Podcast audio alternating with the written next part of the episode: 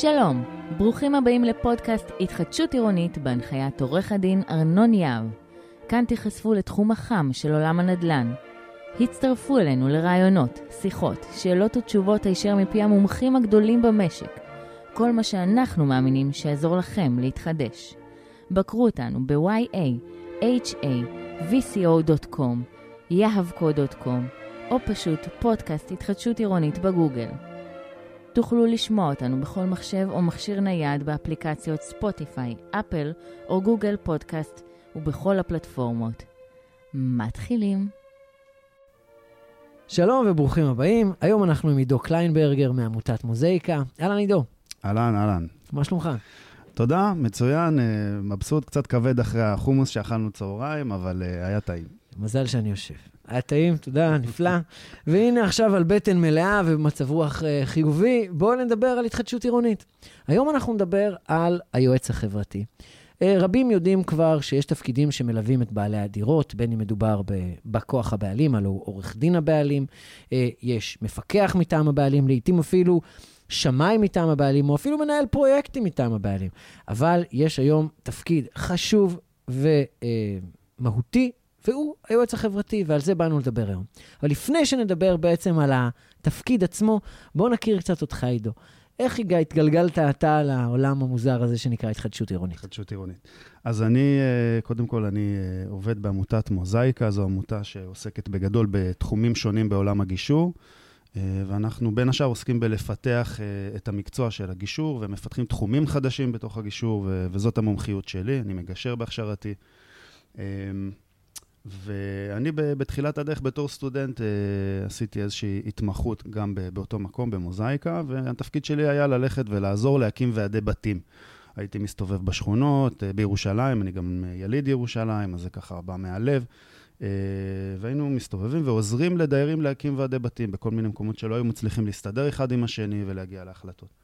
ובאיזשהו שלב זאת ראינו... זאת אומרת כל מקום. בגדול, כן. בגדול, האמת שהיה לנו פרויקט בכל שכונה. אמ, אז אה, מהר מאוד ראינו שבאיזשהו שלב אה, ההתעניינות בפרויקט שלנו הלכה וקטנה, והלכנו לדבר עם הדיירים לראות מה קורה, והם אמרו, שמענו שיש דבר כזה התחדשות עירונית, פינוי-בינוי, תמ"א 38, אז uh, כנראה שעוד שנה, שנתיים הורסים פה את הבניין, אז בשביל מה שעכשיו נשקיע כסף בלתחזק ולצבוע ולאטום ו... תופעה אמיתית שקורית כמעט בכל מקום שמתחילים כבר, אנשים מזניחים אפילו יותר ממה שהיה קודם, ויש מקומות שכבר נכון. מתחילים במקום רע, זה עשוי ליצור כל מיני בעיות. נכון, נכון מאוד. אז מהר מאוד הבנו שיש פה בעיה, הלכנו בעצמנו ללמוד את הנושא, מה זה ההתחדשות העירונית הזאת, הבנו באיזה קצבים מדובר, אה, ומיד זיהינו שיש בעיה, והתחלנו בעצם לפתח איזשהו תחום שהוא נולד אה, בכיוון שלי מתוך העולם של גישור ובניית הסכמות בין שכנים.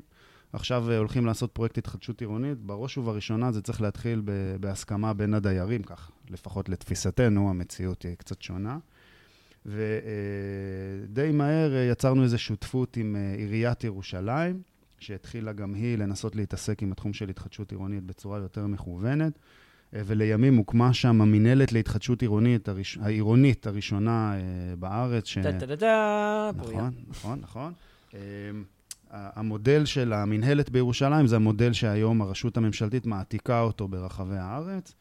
אה, ואנחנו בעצם בשותפות איתם הבנו שחלק מה... אחד החסמים הכי גדולים בעולם הזה של התחדשות עירונית, מעבר לכל הבירוקרטיה וכולי, שגם בזה באה לטפל המינהלת, אה, זה הנושא של ההסכמה בין הדיירים והחוסר אה, מאוד מאוד חריף במידע וביכולת לקחת חלק ולהשפיע על התהליך.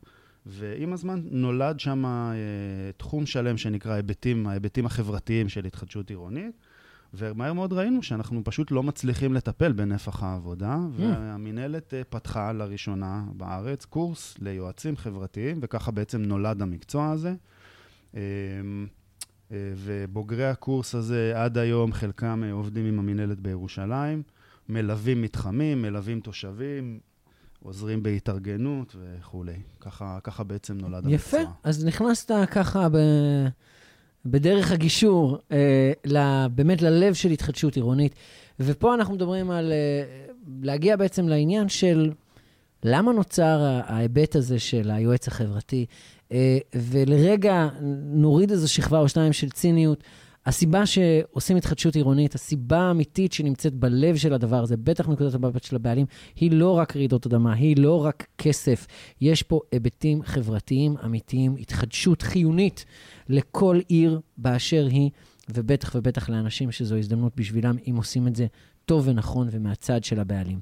אז למה יש את הדבר הזה שנקרא יועץ חברתי? אוקיי, okay, אז uh, שאלה טובה. אז אני אעשה אותו דרגיל כמוך, אני אנסה לקפץ רגע שתי רמות אחורה ל... ואגיד שני משפטים אקדמיים כאלה. אם נסתכל קצת על uh, ערים בעולם באופן כללי, מדינת ישראל היא מדינה צעירה, הערים פה הן יחסית צעירות. וחטובה. וחטובה, בהחלט. אז אם מסתכלים על העולם, יש פה ערים אה, בעולם הרבה יותר אה, ותיקות משלנו, וערים התפתחו בעיקר בתקופת המהפכה התעשייתית ואחריה. ומה לעשות, עיר מזדקנת, המבנים בה מזדקנים, אזורי התעשייה מזדקנים, אה, מקורות ההשפעה של הכלכליים הולכים ומתחלפים, יוצאים ממרכז העיר, חוזרים למרכז העיר. יש פה איזו דינמיקה של עיר אה, שאפשר לראות אותה במקומות אחרים בעולם, ומהר מאוד אנחנו מבינים שמדינת ישראל, גם בה המבנים מתיישנים, הערים מתיישנות, הערים צריכות אה, לחדש את צורתן כדי ככה להיכנס, אה, לרוץ אל עבר העתיד. אבל uh, בינינו לבין העתיד הזה עומדים שיכונים, עומדים uh, מרכזים מסחריים ישנים, עומדים מבנים שהם uh, מאוד, uh, תחז... במצב תחזוקתי מאוד בעייתי, מבנים שהרבה מהם בכלל לא התכוונו שישרדו כל כך הרבה זמן כשבנו אותם. אמ, ובמבנים האלה, ב, כמו שאומרים לי הרבה פעמים, אה, יזמים שנכנסים לתחום של התחדשות עירונית, באתי לקרקע, מצאתי שם אנשים. הרבה יזמים, אה, יזמים, קבלנים... זה נשמע לי קצת כמו דימוי להיסטוריה של מדינת ישראל. בואו נמשיך חזרה להתחדשות עירונית. נדלג. אמ, אז אה, הרבה מהאנשים שמתעסקים בתחום של בנייה ותכנון, לא רגילים לעבוד עם אנשים, כי הם רגילים לעבוד עם קרקע בתולית, קרקע שאין עליה כלום. תנו לעבוד. בדיוק, ועכשיו פתאום נכנס איזה שחקן חדש לתוך התמונה הזאת. הדיירים, הם גרים שם, הם מנהלים שם את חייהם, ופתאום המדינה אומרת להם, תראו, צריך, uh, צריך לעשות התחדשות. עכשיו, ההתחדשות, יש פה פוטנציאל מדהים, מדהים לווין ווין אמיתי. Uh, זה יכול להיות נהדר לעיר, נהדר למדינה, נהדר ליזמים ונהדר לתושבים. אבל התושבים, אינהרנטית, במדינת ישראל, המנגנון של התחדשות עירונית הוא מנגנון של שוק פרטי. לא בכל המקומות זה ככה, בהרבה מהמדינות העולם המערבי אה, המדינה הרבה יותר מעורבת. אצלנו רוב העבודה נעשית במגזר הפרטי, ולכן הדבר העיקרי שדוחף את העגלה זה היזם.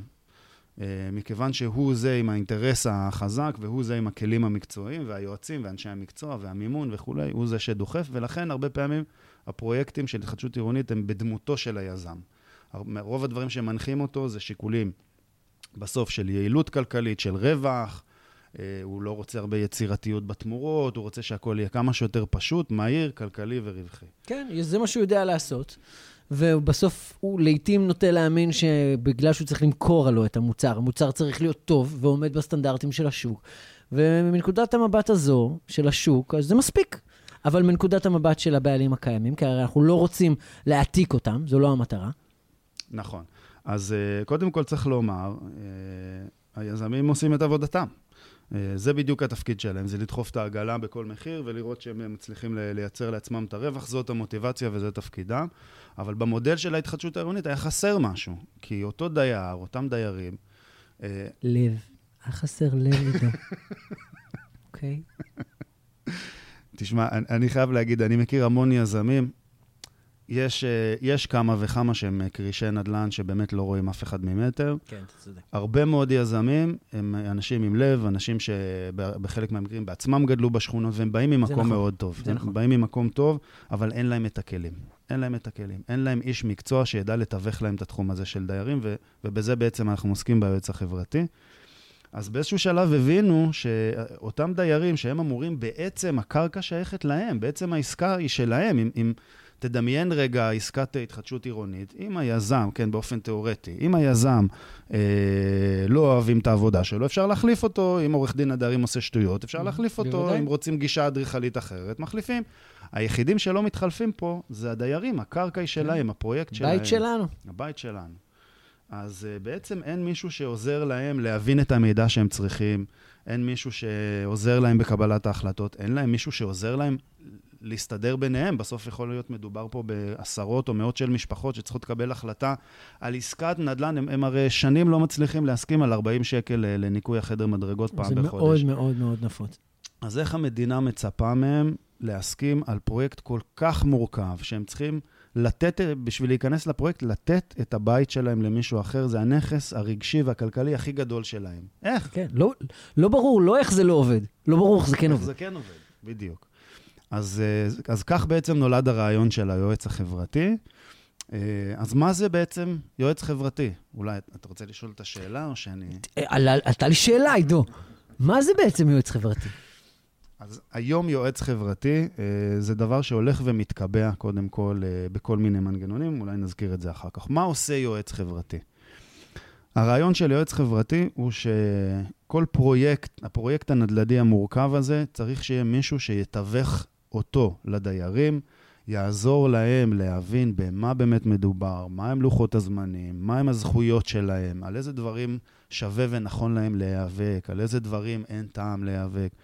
אה, מה זה תהליך תכנוני, איך זה עובד. כל הדבר הזה, הדיירים הם לא אנשי מקצוע. בניגוד לכל שאר המעורבים, הם לא אנשי מקצוע בתחום, הם חייבים מישהו שיעזור להם עם המידע ועם קבלת ההחלטות. והוא גם עוזר להם לקחת את המידע הזה ולעבד אותו ולבדוק מה נכון בשבילם ולהבין לעומק מה באמת הכי חשוב להם. הרבה פעמים השיח מתקבע סביב מטר יותר או מטר פחות ואיזה יזם מציע יותר מטראז'.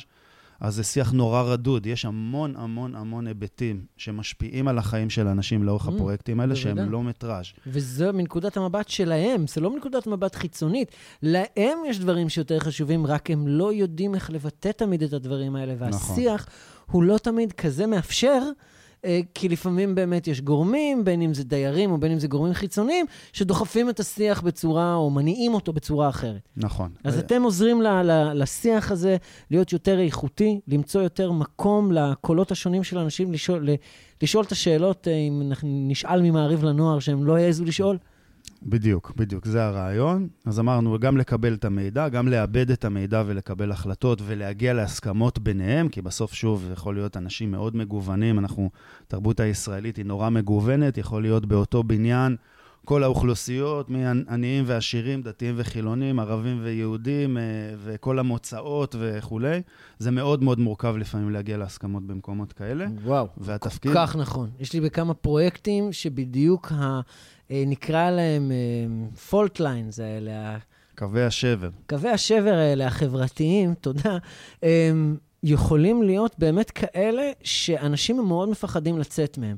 והם יותר קל להם להסתכל על הדברים ב- בתוך הקבוצה שלהם, ו- וזה המקום שלי.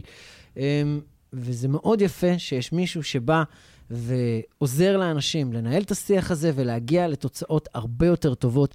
בפודקאסט הבא שלנו נצלול יותר לעומק ביחד איתך לגבי בעצם איפה היה השיח הזה בעבר, איפה הוא היום, ואילו דברים באמת אפשר להשיג. אז תודה רבה שהצטרפת. תודה, תודה לך. אוקיי חברים, תודה שהייתם איתנו בעוד פרק של פודקאסט התחדשות עירונית עם עורך הדין ארנון יהב. אהבתם? פרגנו לנו, יירשמו ועקבו אחרינו בכל האפליקציות. נשמח לשמוע מכם. יש לכם שאלות, תגובות, רעיונות או נושאים שהייתם מעוניינים לשמוע עליהם? נשמח לשמוע מכם. כתבו לנו במייל פודקאסט שטרודל יהבקו קום. נשתמע.